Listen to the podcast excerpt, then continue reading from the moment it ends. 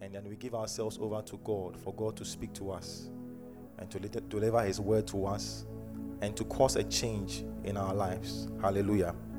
So, as you are here today, I want this expectation to be in your heart that you are not going to leave this place the same. Amen. Oh, amen. That as you have come, God's word will come to you and it will be a blessing to you. There will be transformation in your life. And that this will be one of the pivotal moments in your life where you can point to and say that I came for a retreat like this and the Lord changed my life. Hallelujah. Amen. Amen. Who knows the theme for today? We have been saying it a lot in our prayer session today. If you didn't know, at least by now you should know. I won't call you, but just show your hand if you know the theme for today. Oh, lift it higher. I won't ask you any question. I just want to see. So I see only two hands.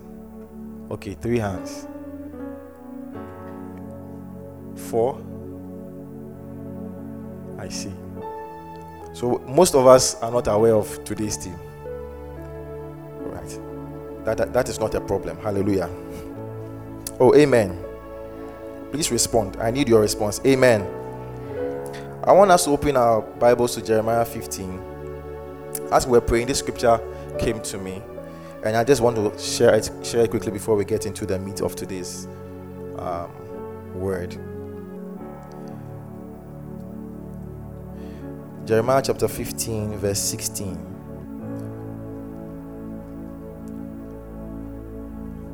Jeremiah chapter 15, verse 16.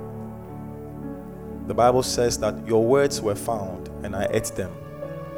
And your word was to me the joy and rejoicing of my heart. For I am called by your name, O Lord God of hosts. Amen. I want to encourage somebody here. Um, if you've not heard, been hearing anything for the past three or four weeks or so, we've been engaging in, in Bible reading, in the Bible challenge, right?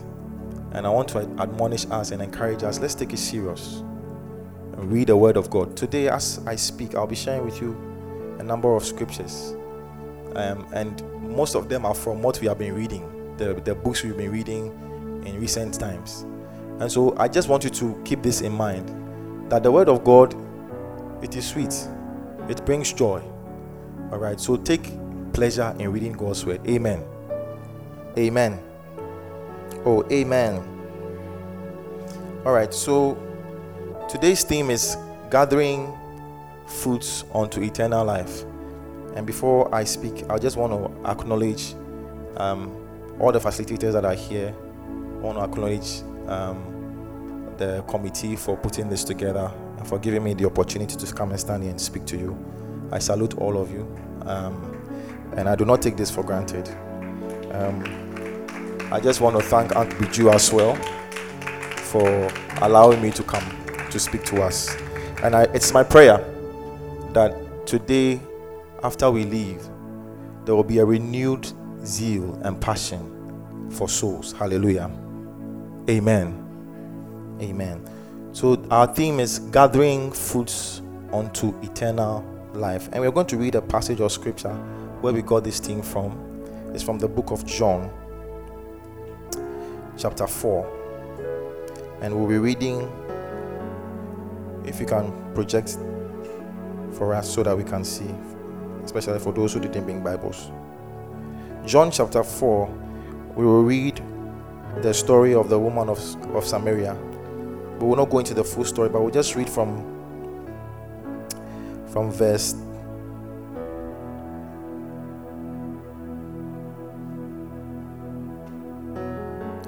from verse 33. Therefore said the disciples to one another, Had any man brought him ought to eat? Let me change this one. Take it to New King James. That will help. Okay, you have that. All right, great. So therefore, disciples said to one another, Has anyone brought him anything to eat? Jesus said to them, My food is to do the will of him who sent me and to finish his work. I want you to take note of this. We'll come back to it. Do you not say, There are still four months, and then comes the harvest? Behold, I say to you, Lift up your eyes and look at the fields, for they are already white for harvest. And he who reaps, say after me, and he who reaps, and he who reaps receives wages and gathers fruit for eternal life. That both he who sows and he who reaps may rejoice together. Hallelujah. Jesus Christ, when he was born, okay, and throughout his life, was obsessed with the will of God and the work of God. The Bible makes us to understand that as young as the age of 12 years, Jesus Christ was in the temple and he was having conversations with the rabbis in the temple. So much so that he neglected his family at the time that came with him into Jerusalem for the festivities or for the festival. The Bible says that they had left and had gone three days' journey. That was when they realized that Jesus Christ was not with them. So they returned to Jerusalem and they searched for him. And they searched for him. And they found him in the temple asking questions and answering questions himself. And the rabbis in the temple were amazed at him. At the tender age of 12 years, I don't know how many of you here will think it's strange that we will find you in a in a circle of pastors or even among the facilitators discussing the Bible and engaging in uh, biblical discourse. Hallelujah. But Jesus Christ, from the time that he was born, understood what his purpose was. And so when his parents came and they were distressed, and his mother said to him, Why, why, why have you done this to us? This was his response. He says that why do you seek me? Do you not know that I must be about my father's business? At the age of 12 years. How many of you are 12 years old here? You are above 12 years. There's only one person who is 12. Above. Most of you are above 12 years. That's wonderful. Jesus was obsessed with the will of God and the work of God. In fact, in scripture, he equates in the book of John, and I want us to read it. John chapter 4, verse 34. We just read it says that my food is to do the will of God. All right. To do the will of Him who sent me and to finish His work. That is my food. I don't know how many of us can say that. My food is to do the will of God. Food here is something that gives us sustenance, it strengthens us. For those of us who are fasted today, you can tell that without the food that you've eaten, you are feeling weak, are you not? There is some weakness in your system. The moment you and have you realized that food is very your body is very interesting. the moment you, you you don't even have to swallow the food. The moment the food touches your lips, there is a sense it immediately you notice a change. If you have not noticed, just notice this. You immediately notice a change in your if you are feeling weak, the moment the food touches your lips, strength comes. You have not finished chewing the food, oh. You have not even swallowed it. Yes, joy overflow. the moment the food touches your lips, you taste the food, your strength is renewed. Hallelujah. The strength was there, oh. It was in your body, but it was locked away. And your body was telling you, bring food, bring food, bring food, so that I can release this strength and the food that you are bringing in will replace because the food hasn't digested. So there's no way you're going to get energy from the food that you're currently eating, right? So it is that energy that has been released in your body was in your system already. Okay. So food sustains us. We know the effect of food. However, Jesus Christ is saying that for me, my food is to do the will of Him who sent me and to finish His work. Jesus was obsessed about the work of God. He was totally giving himself to the work of God. Hallelujah. There was a huge sense of urgency whenever Jesus Christ spoke about the word of God. In John chapter 9, verse 4, The Bible says that as long as it is day, this is Jesus Christ speaking, as long as it is day, we must do the works of him who sent me. Night is coming when no one can work. When it comes to the work of God as it relates to Jesus and how Jesus' attitude towards God's work, it was with a sense of urgency. He was not like a daisical about God's work. He was not dilly dallying. He was not lazing about. It was important to him, and he approached it with a huge sense of urgency. The Bible makes us to understand that Jesus' public ministry uh, was birthed around the age of 30, and for three years he went about preaching the gospel and teaching. And in those three years, Jesus Christ knew that his death was near, that he was going to die for the sin of mankind so that you and I will not perish but have eternal life. And he did not joke with this. In the book of Psalms, the Bible says that help us to number our days that we may apply ourselves to wisdom. If you knew that you had only three years to live from now, what would you do? Hallelujah. Hopefully, nobody has just three years to live. Amen. But nonetheless, that makes it even more scary because you don't even know when you will die. Maybe the three years is even too much. Yes. Maybe, God forbid, maybe two months or even one day. Yes. So the question is you must have a sense of urgency when it comes to doing the work of God. Why must that be so? Jesus Christ understood his purpose, he knew why he had been sent. He knew that God had sent him into the world to come and die, to come and preach the gospel. When you read John chapter 3, verse 16, what does it say? John 3 16. Oh, be, be bold, louder. John 3 16.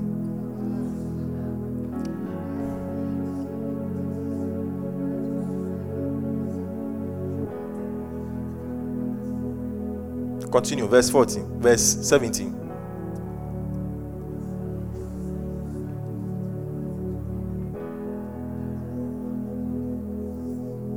That was God's purpose for sending his son Jesus onto the earth. That he will come and do what? Die.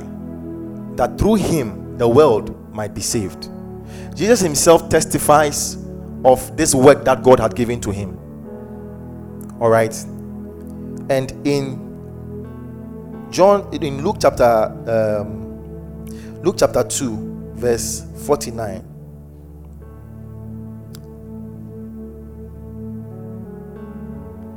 When his parents came to look for him, he said that, Why do you seek me?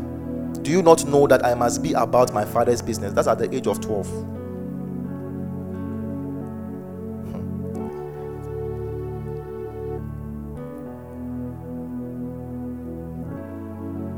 Jesus understood what God's purpose was for him, what God's work was for him. And so he went about going God's work with urgency. Maybe one question that should ring in your mind right now is you are asking yourself, what is the will of God? Or what is the work of God? The will of God and the work of God are oftentimes one and the same. They are not always the same, but oftentimes they are one and the same. It is God's desire that we will be saved. He says that do not count God's promises to be delaying because you are, you are not seeing uh, uh, him manifest or he, his coming. But he desires that no one should perish, but that everybody come into repentance. And so God doesn't want you to, to, to die in your sin. He doesn't want you to perish. And so Jesus Christ says that, and I want, I want us to read this scripture he, as he testifies of himself. He says that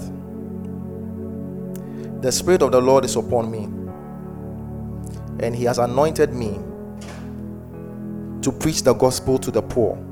He has sent me to heal the brokenhearted, to proclaim liberty to the captives and recovery of sight to the blind, to set at liberty those who are oppressed, to proclaim the acceptable year of the Lord. This is in Luke chapter 4, verse 18 to 19. All right. This is Jesus himself testifying of what God, the assignment God had given him, that work that he had given him. And I was saying that oftentimes the will of God and the work of God are the same. And in this sense, there's when we say the work of God, there's a lot that we can discuss. When you come into the house of God, um, whatever you are doing as you are serving in the, in the, in the house of God, whether you are in you're an usher, you're a chorister, you can put all of that together as the work of God, is it not? You are serving God's house. But there is very clear um, direction as to what God wants us to be pursuing when it comes to His work. And that is what Jesus Christ did. He has come to preach the gospel to the poor. And it's the same kind of thing that God expects of us. The Lord has given to us the spirit, the, the ministry of reconciliation. He has given us what the ministry of reconciliation. If you read Second Corinthians chapter 5 from verse 17 to 19, and I, I wish people would be putting down these scriptures so that when you go back you can just refer to it. Second Corinthians chapter 5 from verse 17 to 19. He says that therefore if anyone is in Christ, he is a new creation. All things have passed away, behold, all things have become new. Now all things are of God who has reconciled us to himself through Jesus Christ and has given us the ministry of reconciliation. That is, that God was in Christ reconciling the world to himself, not imputing their trespasses to them, and has committed to us the word of reconciliation. Jesus Christ has come to fulfill his work, the work that God gave him, to reconcile the world unto God. And he says that he has committed to us that same work. So, in this context, when we talk about the work of God, it is about the winning of souls, it's about evangelism, it's about preaching the gospel, it's about bringing souls into the kingdom of God. Hallelujah. Hallelujah. Are you with me? Who is scared of speaking the gospel or evangelizing to your friends? Let me see, Bayan. You want to be truthful in the presence of God. It's the, the, the idea scares you. We say like, oh, you are, you are shy of your friend. you don't want to say. Who here is scared of preaching the gospel or sharing the gospel? Show by hand. God bless you for your honesty. Who else? Okay. So the rest of you, I can assume safely that you have been preaching the word of God. You have been winning souls. Is that the case? So should I come around and find out? oh, I, I, I, want to know. I want to know. Do we do we find difficulty in preaching the word of God? Do we find it something that is hard to do?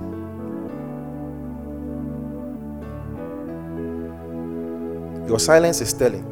Hallelujah. Nonetheless, this is what God has given us to do. It is often said that the, the, the, the instructions of a dying man, or the last, the last words of a dying man, are very, very important. In our case, the last words of Jesus when he ascended are things that we should very much what uh, keep in our minds and in focus. In Matthew chapter 28, down was from the verse 18 going, he said that we should go out into the world and make what? Disciples of all the earth. Baptizing them in the name of the Father and of the Son and of the Holy Spirit, teaching them all that he has taught. And lo, he is with us until the end of the age. Hallelujah. This is what God, or this is what Jesus Christ, when he was ascending into heaven, told the disciples that we should go out and preach the gospel, go out and make disciples, go out and win souls. Today's theme is gathering what? Fruits unto what? Eternal life. This should be our focus. So if you had three days to live, two hours to live, what would be your focus? What would you be doing?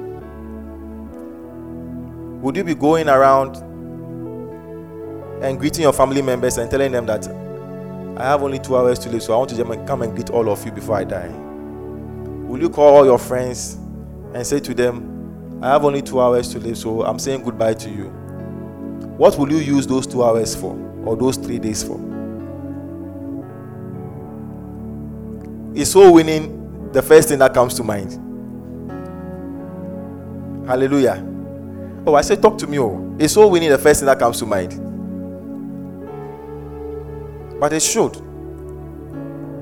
All right? Because this is what God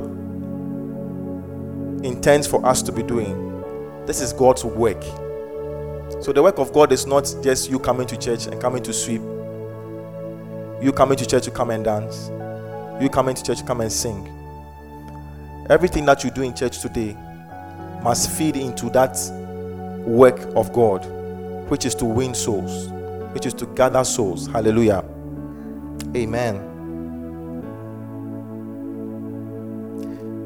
Now, the question is now that we understand what God's will or His work is, why should you be obsessed with the work of God like Jesus was? Why should you be obsessed with the work of God like Jesus was? Number one, you have been chosen to work. Hallelujah. You have been chosen to work. I mentioned earlier that the Lord had handed over to us the ministry of reconciliation, and that is the work that we are supposed to be doing. You have been chosen to work. John 15, verse 6, 16. John 15, verse 16. The Bible says that you did not choose me, I chose you and appointed you that you should go and bear fruit, and that your fruit should remain. That whatever you ask the Father in my name, he may give you. God has chosen you for his work. Hallelujah.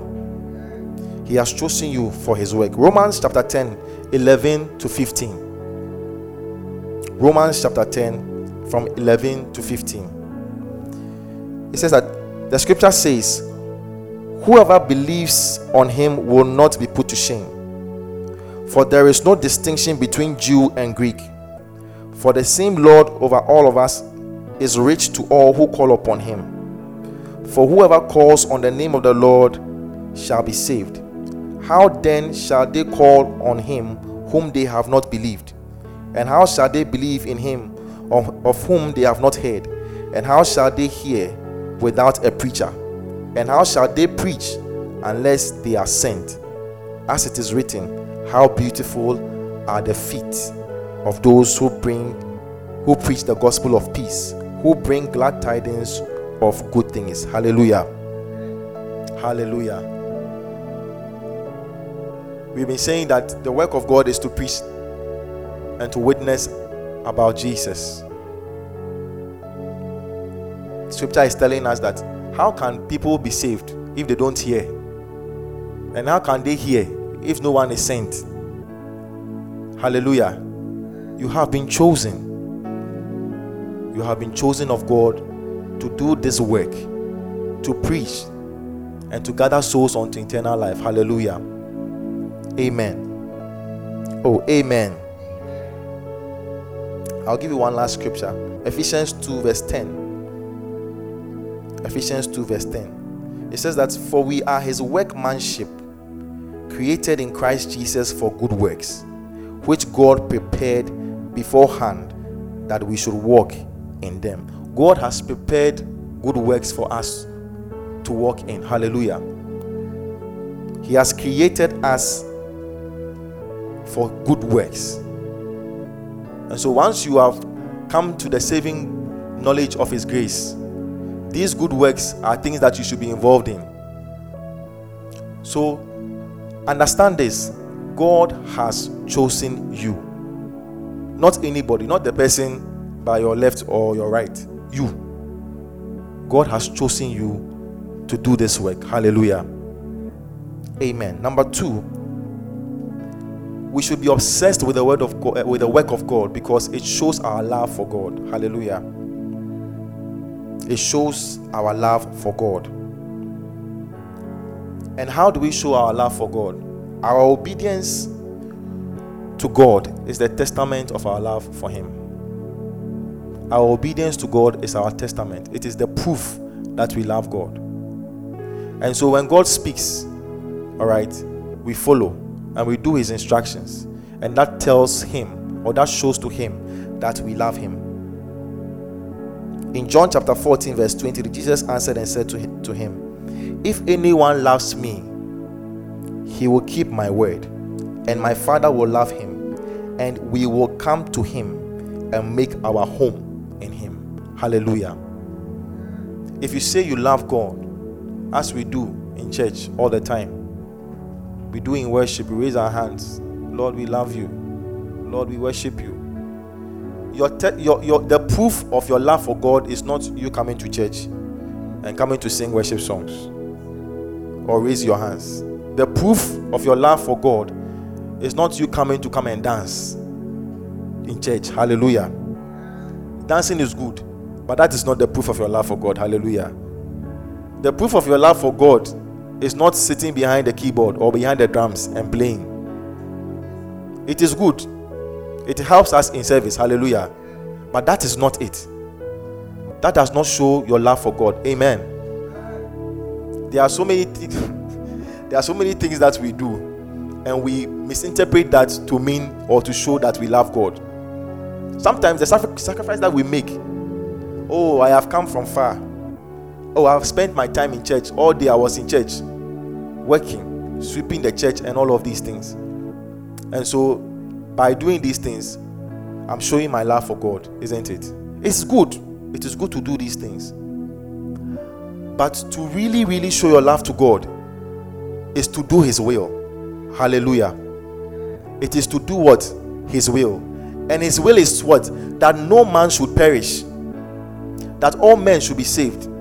John 3:16 For God so loved the world that he sent his son Jesus to come and die so that through him the whole world will be saved. And we have been given the ministry of reconciliation to go about and preach to them that are lost that they may come into the saving knowledge of God's grace. This is the will of God. This is the work of God. And our obedience to this instruction is what determines whether we love God or we don't love God. You see, when we stand before the judgment throne of God, eh, it will be an interesting thing. Because we are in this world and we are measuring ourselves by ourselves. Yes. Oh, I want to be like this man of God. I want to preach like this person. The way Cherubim has been leading us in I like it. I want to be like him. Is it being like Cherubim in prayer? What God has instructed you to do? Is that the will of God? it's a question. Is preaching like Uncle Biju God's will for you? Is that the work of God? And so on the judgment day, we'll, we'll find a lot of surprises because the things and and and and that preaches a message uh, bishop Dag Heward-Mills. He calls it the past questions of heaven. He has he has very very interesting titles to his messages. The past questions of heaven. He said everything that every question that god will ask on judgment day is in the bible. That's why you should must read your bible. Hallelujah. It's there. Past questions is is there. Everything. So god god will ask you the questions from the bible he said that when you go to the to the prisons and you go and preach in the prisons, uh, I was there. So they'll ask, Did you go to the prison to go and preach? Yes or no? Did you go? Ah, you didn't go. What were you doing? You were dancing in church. Did I tell you to dance in church? Hallelujah. So you must understand. Listen, let's not confuse the things that we do for God with what God actually wants us to do. There's a there's a there's a story that Jesus tells about two two sons. The father com- comes to the son and says that I want you to go into the field and go and do the work for me. And he tells the father in the face, I won't go. I will not do the work. Then the father goes to the second son. I'm paraphrasing. The father goes to the second son and said, Oh, go into the the, the, the field and do the work for me. He says, Okay, I will go. Look at this. The first son who said, I will not go. After the father left, had a change of heart and went to do the work. Hallelujah. The one who said, Oh, I will go, didn't go. And some of us sitting here today, we are like the second son. Lord, I will go. Anything you tell me, I will do. I will sacrifice myself. Jesus, I am all yours. But you are sitting in church and you are not doing the work. The instruction that God has given to us to go out and do the work, preach the gospel.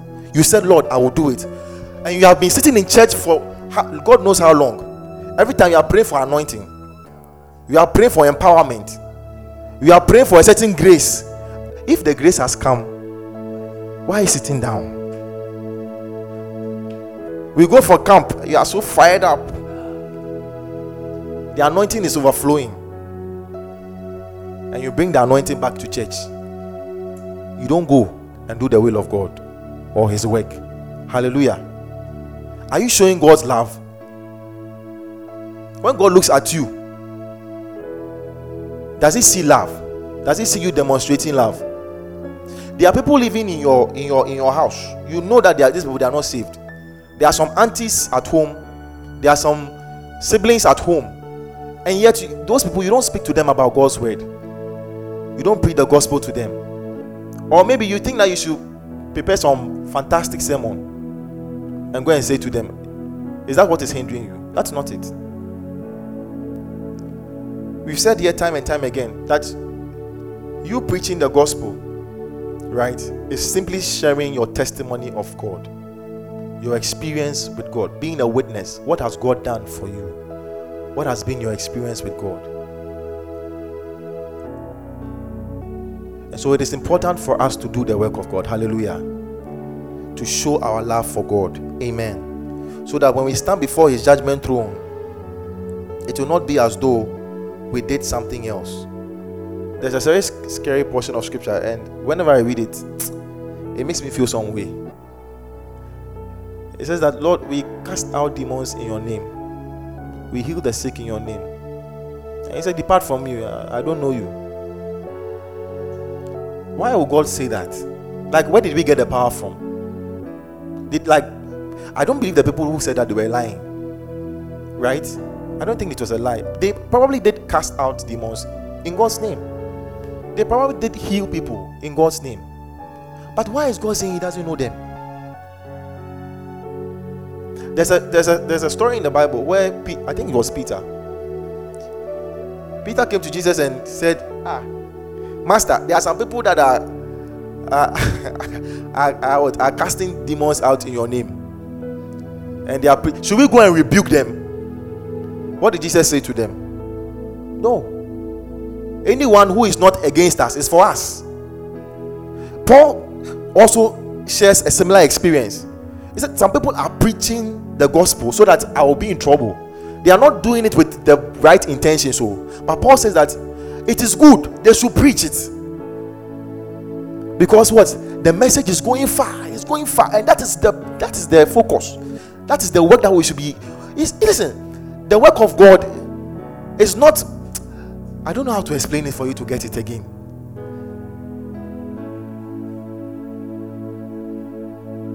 If you are really doing the work of God, then you don't care whether somebody wants to malign you, whether they have bad intentions for once the word is being preached, you are happy. That should be your focus. So it's that we have been casting out demons in your name. We have been healing the sick in your name. He said, Depart from me, I don't know you. I don't want to be one of those people. We pray for anointing. We received it. The last retreat we prayed for uh, what did we pray for? The, the, the, the, the gifts of the Holy Spirit. Healings. Some of you received anointing to heal. Who have you healed since you received that anointing? Who, who have you gone out to heal since you received that? What are you doing with the anointing? The plenty anointing you have been praying for. What are you doing with it? Hey, tell to your neighbor. tell to your neighbor. Say to your neighbor. Oh, tell to your neighbor. Say to your neighbor. Neighbor. Neighbor. Do the work of God do the work of God.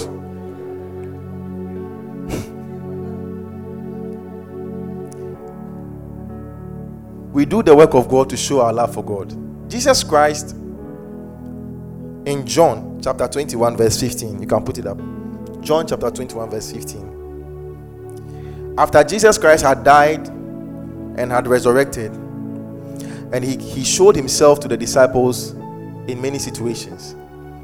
And was in that time that Peter rose up and said, uh, I'm going back to fishing.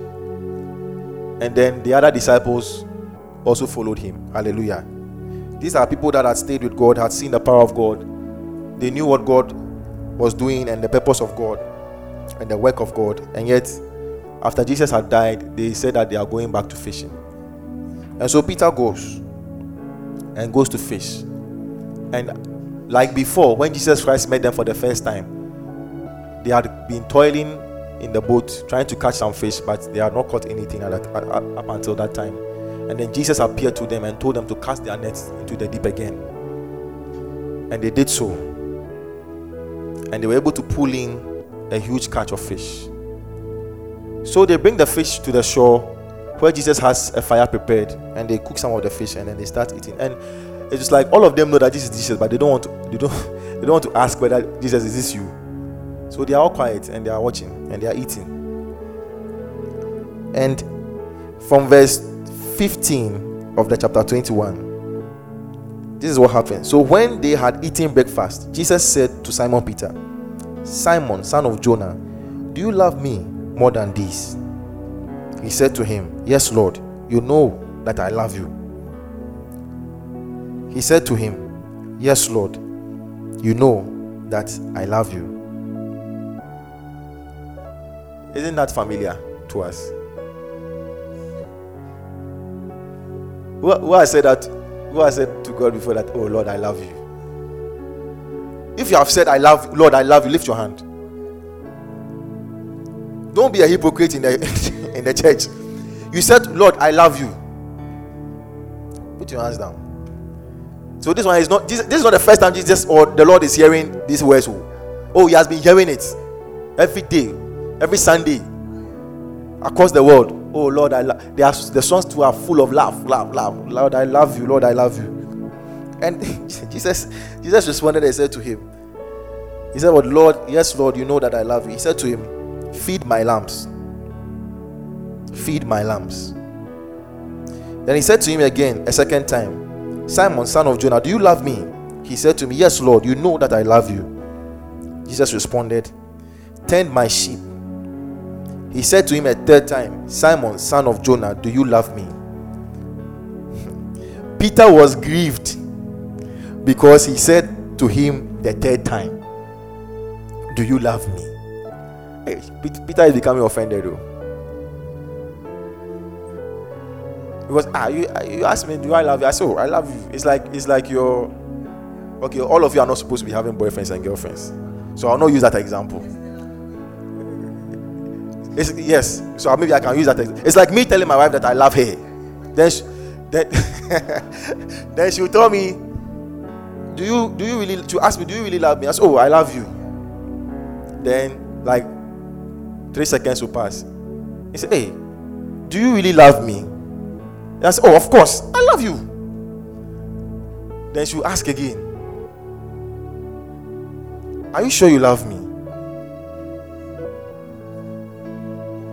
at that point in time, eh, you'll be thinking, has she heard something, or has she seen something? I can, I can, I can imagine that maybe uh, uh, some, some, something that happened this, this something that happened this week and was training for a long time. That the wife may be asking him those same questions. Do you really love me? If you don't know, if you know what I'm talking about, you know. If you don't know, you don't know. Listen to news. I'm sure the wife will be asking, Oh, do you love me? So he'll be thinking, Hey, has she heard something? Or has she seen something? For, for which reason they are doubting what I am saying. So Peter was grieved. Because in the mind of Peter, he has been following Christ all his life. In fact, he cut off somebody's ear for, for, for Jesus Christ. Or Peter was a wild guy, yeah. He was doing things for God. And God, Jesus Christ had said that uh, you, upon you, the church will be built. So Peter, Peter knew that Charlie, me, I love God. He said, Oh, me, I'll die with you. Yeah. When Jesus was, was saying that, oh, I'll, I'll, I'll, I'll, I'll, I'll die in some few days, I'll die. This is my purpose. I'm going to die for the cross. He said, no. No, no, no, no, no. You will not die. that is how in love Peter was. And he thought that he had demonstrated that love many times to Jesus Christ. So it's understand he was grieved. As, why are you asking me this question? I love you. But to Jesus, all the other things, in fact, when when Peter was doing all the things that he was doing, he said, I will, will die with you and all of that. Then Jesus Christ told him that you are you you deny me three times. And he did deny him three times. Hallelujah. In the midst of all those things, Jesus Christ did not equate Peter's love to the things that he had been doing.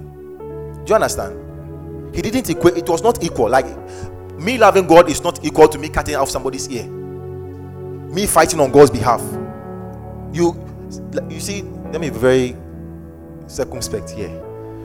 Do you realize that there are very few things, there are very few people, not even if, if the whole world is afraid to say anything bad about the Muslim, uh, what we call it, religion. What betides you if you go and say something bad? You say something bad about Muhammad. Hey, haram. They will cause confusion and chaos right now. They will come for you. Hallelujah. So they defend their faith. Jesus Christ is saying that even that that one is not show, you showing love for me. Oh. I don't need you to defend my name. I don't need you to fight for me. Go and cut off somebody's ear. And you hear somebody saying that, oh, all Christians there, you are like this.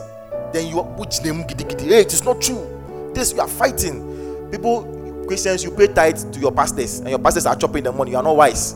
Then hey, you have taken the fight, giddy giddy. You think you are doing God a favor? That is not what God wants you to do. That is not the work. Hallelujah. Do you understand? Don't equate some things to you showing love for God. That is not what God wants. What Jesus equates your love for Him to is feeding His lamb, feeding His sheep. Hallelujah. Are you getting it? So if you say you love God like you have been doing,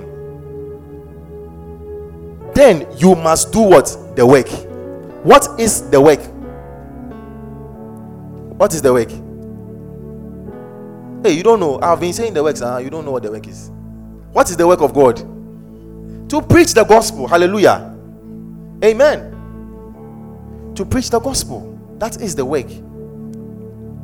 So show your love to God, not by the songs you sing, not by the fights you fight, not by the defense that you give for His name not even by the good that you do. Show your love for God by preaching the gospel, by doing His work.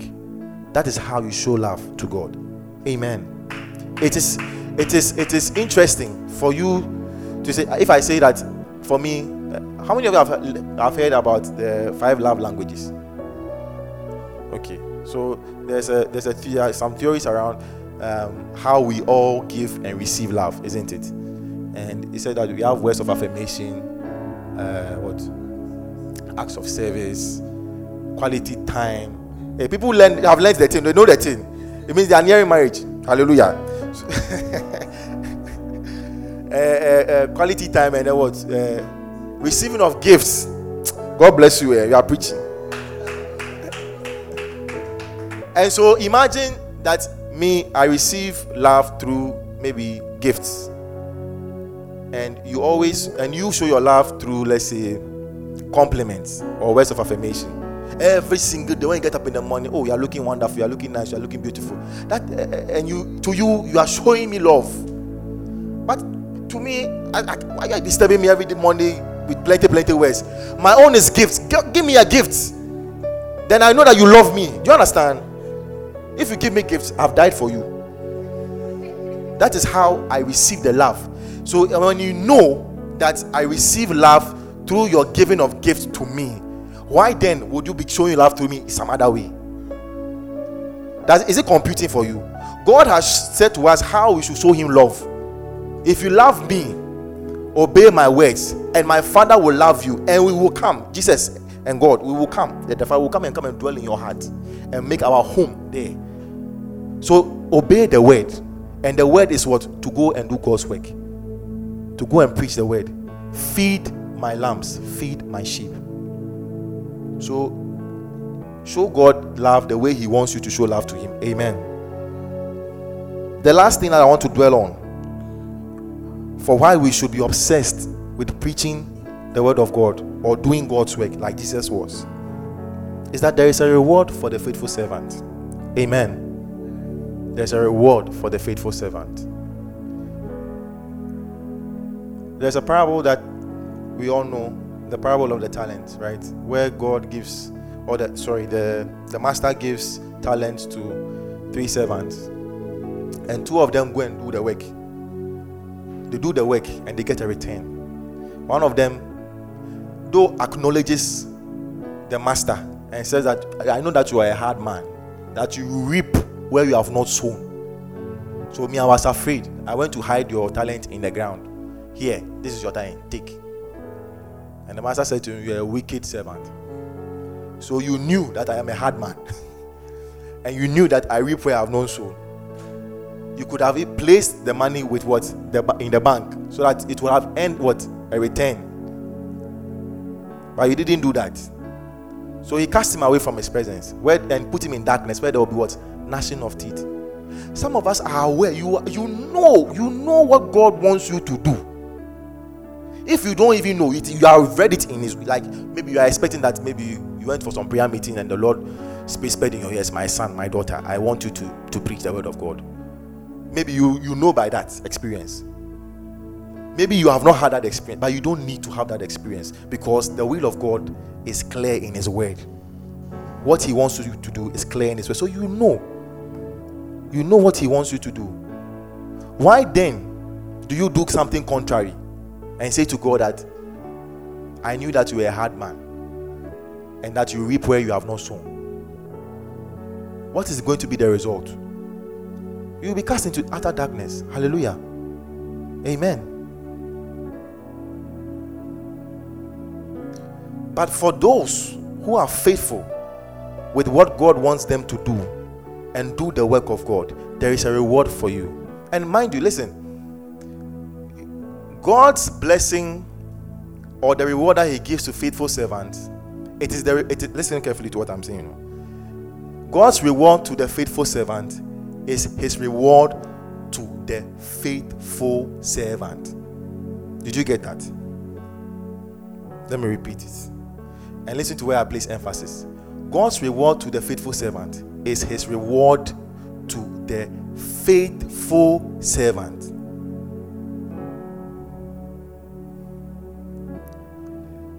God wants you to be a faithful servant. That is the only kind of servant he rewards. It is not by the measure of some success you have in your mind that God is going to reward you by. No. God is going to reward you by how faithful you have been to Him. Hallelujah. There's a parable that says, I want us to go there.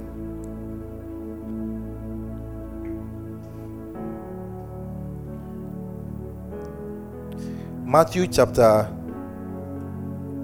24, verse 45 to 46. Let me see whether that is a scripture. from verse 45 to 46. No, from verse 40. Yeah. Who then is a faithful and wise servant, whom his master made ruler over his household, to give them food in the in due season? Continue. Blessed is that servant whom his master, when he comes, will find so doing. Mind you, in the first verse, there is an instruction and there is a task that the master has given to the servant that he is calling a faithful servant, right? And in the, the, the, subsequent verse, that is verse 46, he's saying that blessed is that servant whom his master, when he comes, will find so doing. So when the master comes, he sees you doing the kind of the work that he gave you to do, isn't it? Continue. Assuredly, I say to you that he will make him ruler over all his goods. So you do not, God is not going to reward you based on some measure of success that you are looking to. So that you will say that cherubim uh, is able to preach to thousands of people. Every day he wins five souls. And so, because of that, cherubim is going to receive a larger reward than maybe uh, Amarisa, who only spoke to one person and the person was saved. Because that, that form of measurement is an earthly one. We are measuring by the things that we have done. But God is looking at both of you and saying that, cherubim, you have won maybe a 10,000 souls, and by your winning 10,000 souls, you have been faithful because the winning of 10,000 souls is actually what I wanted you to do. That was my calling for you.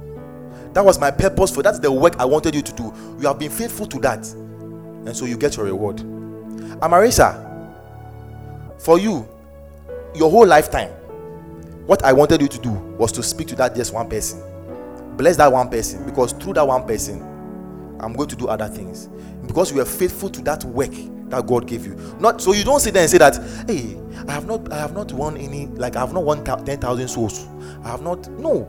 The thing is, are you faithful to what God has given you to do? That is what God is looking at. There's a man in the Bible whose name is. Uh, uh, what's his name?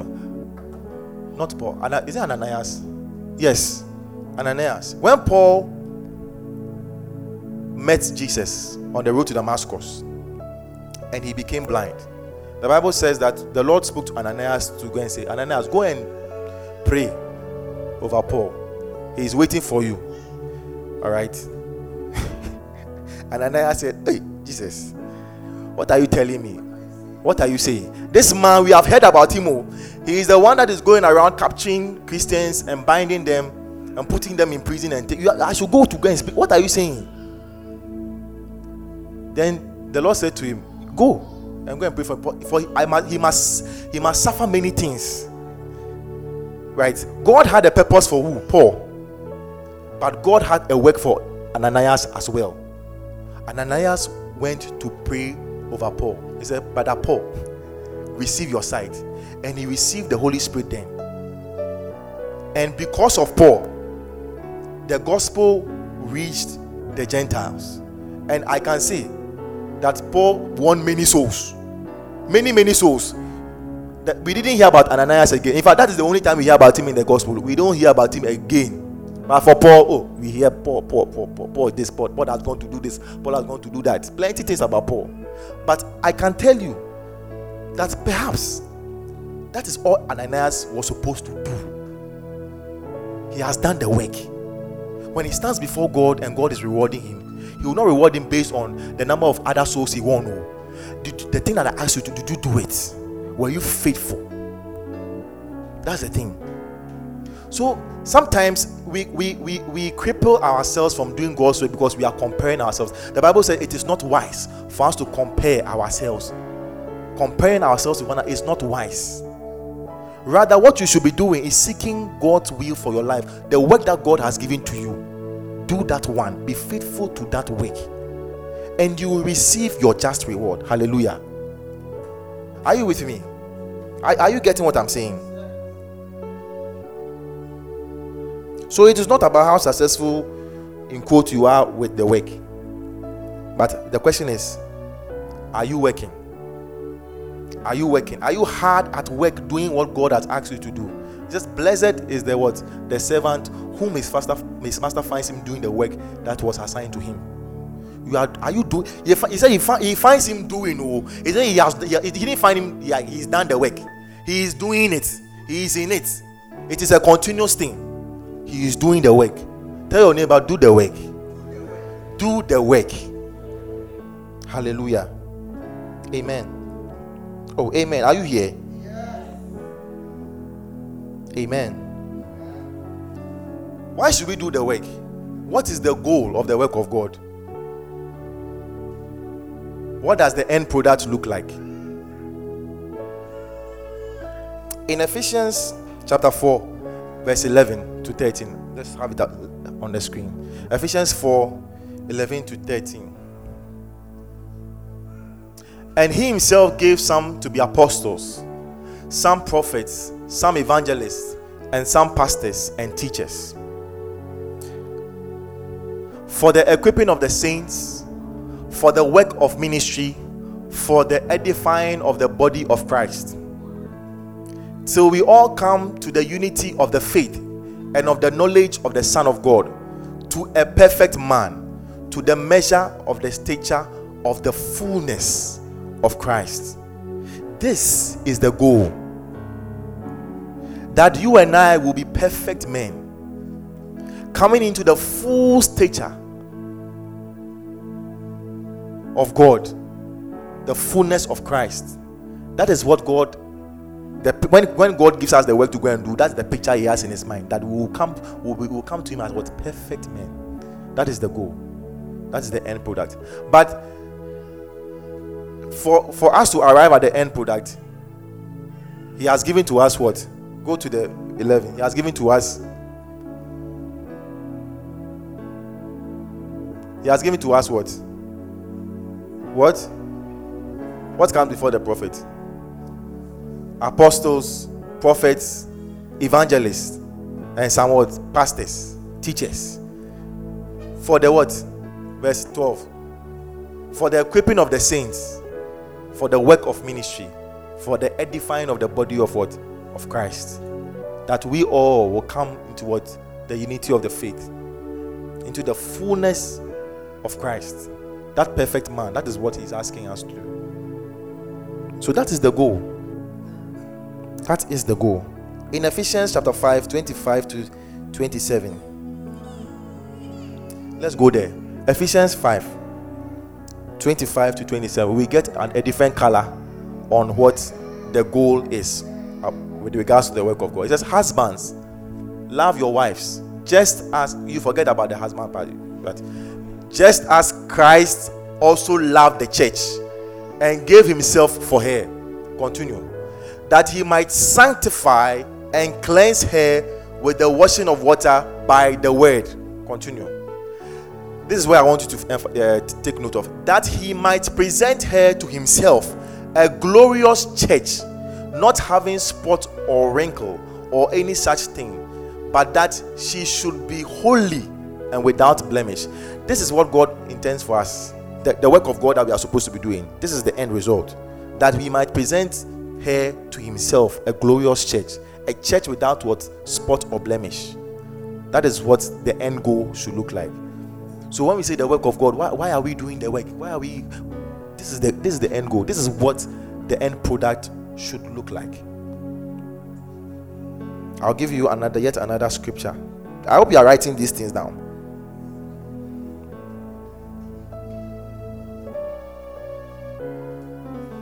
Okay.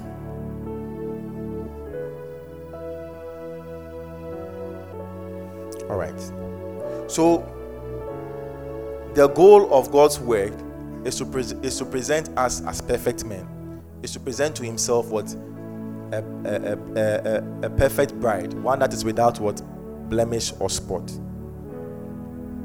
Having said that, right?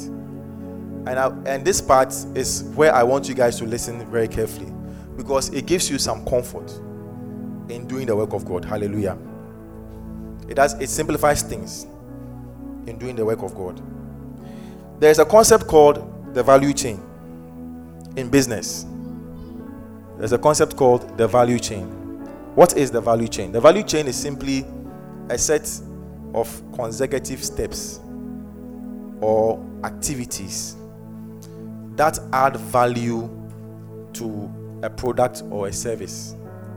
Okay, so at each step of the process, value is added until you get what the finished product.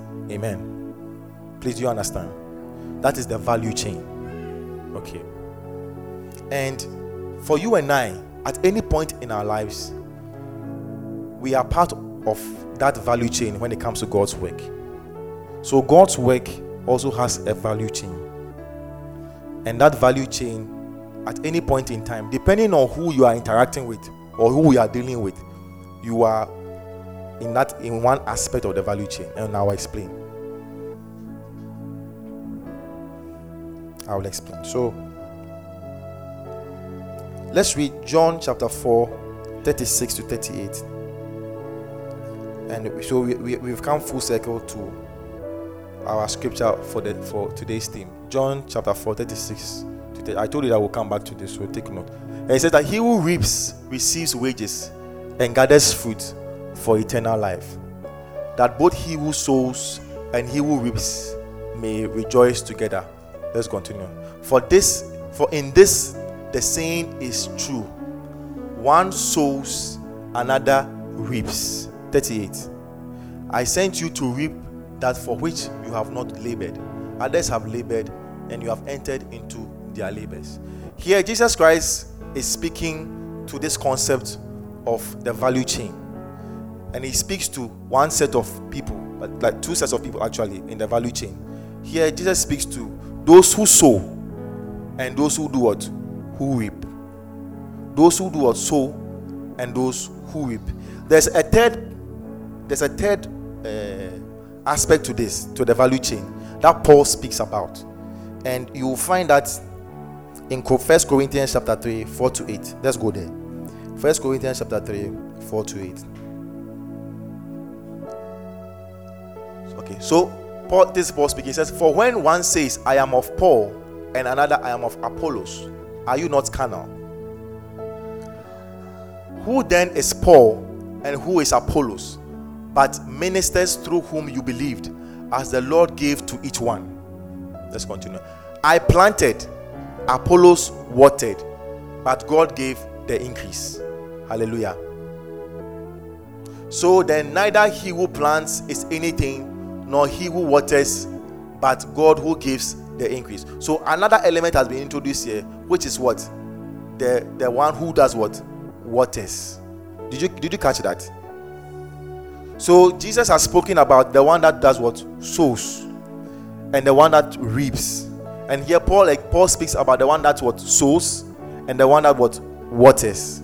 So in the value chain, we have those who sow, those who water or nourish, and then those who do what? Who reap. But in all of this value chain, it is God that gives what? The increase. I, I hope you are seeing it.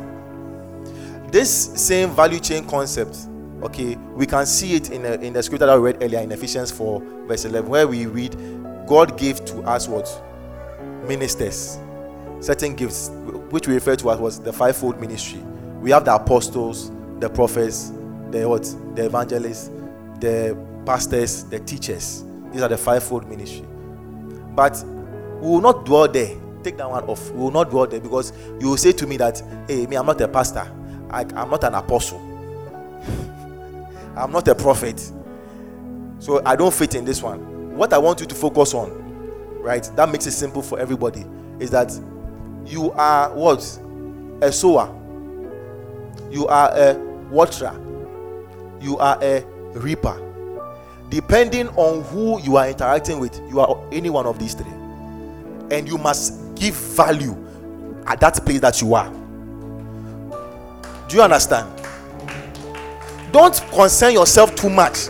Oh, I'm I'm I'm not a prophet. Eh, I'm not a teacher. Like I'm not an evangelist. I'm not an apostle. So no, no, no. You are a sower. You are a watcher. You are a reaper. At any point in time when you are interacting with somebody, you are either sowing the word of God either you are watering the word of God that has been sown by somebody, or you are what reaping the harvest for that soul. So this will give you comfort when you go out and go and preach the word of God. Some of you, you, you don't want to even, you've tried it before. You became discouraged because when you went, the person didn't give their life to Christ. And so you became discouraged. I won't do this again. I won't go again. They are not giving their life to Christ. I don't know what to say. It's like maybe the message I'm preaching is not, it's not getting down to them maybe at that time you are what? The one that is planting the word. You are the sower. Somebody else will come and do what? Water it. That time that you went out to go and preach the word of God and the person gave their life to Christ, the work had already been done. And at that point, you were the reaper. Do you understand what I'm saying? Jesus Christ, when he was talking to the Samaritan woman, all right, he said that the woman said to him, When when when we know that when the Messiah comes, he will tell us all things. And then Jesus says to him that me, that I'm speaking to you, I'm the Messiah. And then the woman rushes into the town and tells them that people come and listen. No, this I've met a man who has told me everything I've ever done. He is the Messiah, and the people believed the woman and believed in Jesus because of what the woman said. Listen, understand something. No, how how is it that the woman goes to say that this man has told me everything that I ever did, and that he's the Messiah, and then they all believe, just like that. Then later on, they come to Jesus Christ, interact with Jesus, and say, "Oh." Now we believe not only because of what the woman has said, but because we have also experienced you, so we know that you are the Messiah. But understand this some work had been done before Jesus went there. John the Baptist and his disciples had probably gone there and spoken about some Messiah to, in, in, for the Samaritans. It is even in their holy scriptures that some Messiah is coming. So there's a seed that has been sown already. So what did the woman first say about this? And uh, for her to say that I know that when Messiah comes, what he will tell us all things. A seed has already been sown. I hope you are following. So the question you are asking yourself should be this Lord, as I am going out to engage people and preach your word and win souls, this person I'm talking to, what is it with him? Am I sowing? Am I watering? Am I reaping? And that should be your mindset. And when you speak to the person, be discern, be discern what is happening and then act appropriately. Because sometimes you engage with somebody and the person will be fighting you. They will be arguing. And it's like, I'm not making any headway. But you are. You are really making headway because the things you are saying, eh, you don't have some people, more people, people get naturally, people get aggressive when they are offended. When the thing is hitting them, then they are then they become offended then they'll be throwing all manner of things at you. And sometimes it even becomes bloody. They'll be insulting you. Oh, you, you Christians, people should get away. That's how all of you are. But a seed has been sown. That seed will be there. It will be there. It will be there. Be taking root. Then God, if not you, somebody else will come and do what? Water that seed. They see a colleague at work, a Christian, the way they live their life. And you see, it's, it's interesting how God works because sometimes even you, the one that is nourishing and doing some of this, you don't have to say anything. They are just watching your life. That's why we say that let your life be a testimony, let it be a witness. Because people are watching you and I see Gwenny and I'm like, oh, I want to be like Gwenny. Like, there's a piece about Gwenny that I desire. I don't know what it's about Gwenny. But I heard that there's some Jesus Christ somewhere, and that somebody told me some years ago that God loves me. Let, let maybe let me approach Gwenny and, and, and, find out. Gwenny, I like, like, like the way it's oh Gwenny, and Gwenny will say that it is just God, the love of God. I spend time with God, I spend time in His Word, and He gives me peace and joy. And He says, Oh my, and at that time, Gwenny is watering the seed, watering the seed, watering the seed. Then one day, somebody comes and comes to preach a message that they are maybe some could say they are passing by somewhere they hear the message and say that if you are here and you want to give your life to christ lift your hand. Then everything comes flooding back. Jesus loves you. It comes flooding back. I have peace because i love god. I spend time with it can't what when he said it comes flooding back. And there at that point they say oh i want to give my life to christ. In our eyes in the natural man's eyes oh the preacher man has preached a powerful message. I tell you that sometimes it is not the message that has been, it is not the message, forget. It is the opportunity that came to that person. Maybe the, in the message, there's just one thing that the preacher said. That maybe the preacher was preaching about the, uh, well, let's say what? The protection of God. And he says that he has talked about a lot about the protection of God, how God protects his, his people and how he shows love to his people. And he said, You can only partake of this if you are a child of God. That's that sentence alone. Then he says that if you want to be a child of God, raise your hand. Come forward. Everything that has been happening, all the seed that has been sown, the people that he has been watching, the seed that was watered. Now is the time for the harvest to be what? To be reaped. And so, what the preacher person at that at that point in time is the one who was what reaping. So, to give you comfort, so that you don't say you don't walk out of here and say that Uncle Solo came to say that we should go and do the work of God. But the work of God, no, it is too difficult. I'm not a prophet. How can I do the work of God? How can I preach to my neighbor? How can I share the gospel? I have simplified it for you. You are what? A sower. You are what? a waterer, you are what? A reaper. Say it after me. You are what? A sower. You are what? A, a waterer, and then what? A reaper. That is all. So if you go out and you go and spread the word of God and the, you don't get any reaction, it shouldn't bother you. Thank God that God, at this today, I was able to sow your word. That is all. And be happy. Because listen, what does the scripture say in John chapter 4, verse 38? Please put that up. It says that both the what the sower and the reaper may both rejoice. It was not only the reaper that was rejoicing, no, both the what the sower and what the reaper may what rejoice. So that day, when we stand before God and we are we are giving account, the one that went to preach and won 10,000 souls, you have a stake in that because out of the, those 10,000 souls, you sold about 5,000. Are you getting that thing? Yeah. Out of those 10,000 souls, you nourish about what? Another 5,000. Somebody will say, We have chempe, bam. And we all get what? Our reward. So, once Cherubim who went to preach as on crusade and won 10,000 souls is rejoicing, you too, who did not even go and preach at a crusade, but you lived your life in such a way that somebody could look at you and be watered. You lived your life in such a way that you could what? Uh, sow a seed in somebody's life. You too will be rejoicing, even though you didn't stand on any stage to preach and win souls. Understand this, and it will make you fulfilling God's work much, much easier. And that the desire to do God's work will be there because now you are part of the what? The value chain. You are not only obsessed about winning souls and like not even the, the, the reaping stage because that's what everybody focuses on, isn't it? We are all focusing on reaping. Focusing on Jesus Christ says that uh, go to the 38. He says, Somebody has already labored, and I am sending you into their labors to go and reap. Somebody has already labored.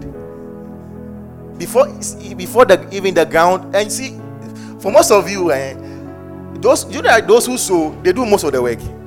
Because the ground is hard.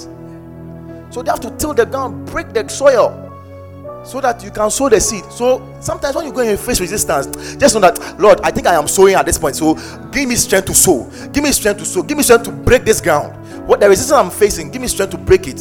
And you and you when you break and you sow the seed, that's it. Even if you don't have water at that time to water, it's okay. Somebody else because a human being to me here. You can't do every you have to do some for somebody else to come and do the rest, isn't it? Yeah. So you have sown. Then somebody too comes and comes to what? Water. And then another person comes and comes to what? Reap. So this is the value chain in doing what? The work of God. Hallelujah. Rise to your feet.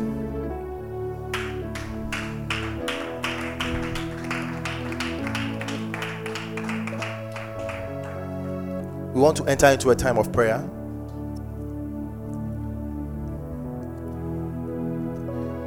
We want to enter into a time of prayer. You've heard so much today about being passionate about the work of God, what the work of God is, and the part that you play in the value chain of God's work. You want to close your eyes and you want to pray to the Lord that Father, Lord, your word has come to me. May this word, O oh Lord, sink deep in my spirit. And may I act upon this word in the mighty name of Jesus. You are praying for boldness to do the work of God. You are praying for courage to do the work of God. Lift your voice and begin to pray right now. In the mighty name of Jesus. Lebo Baba. I want to hear the saints of God praying. Lord, I have I have I have delayed for too long because I thought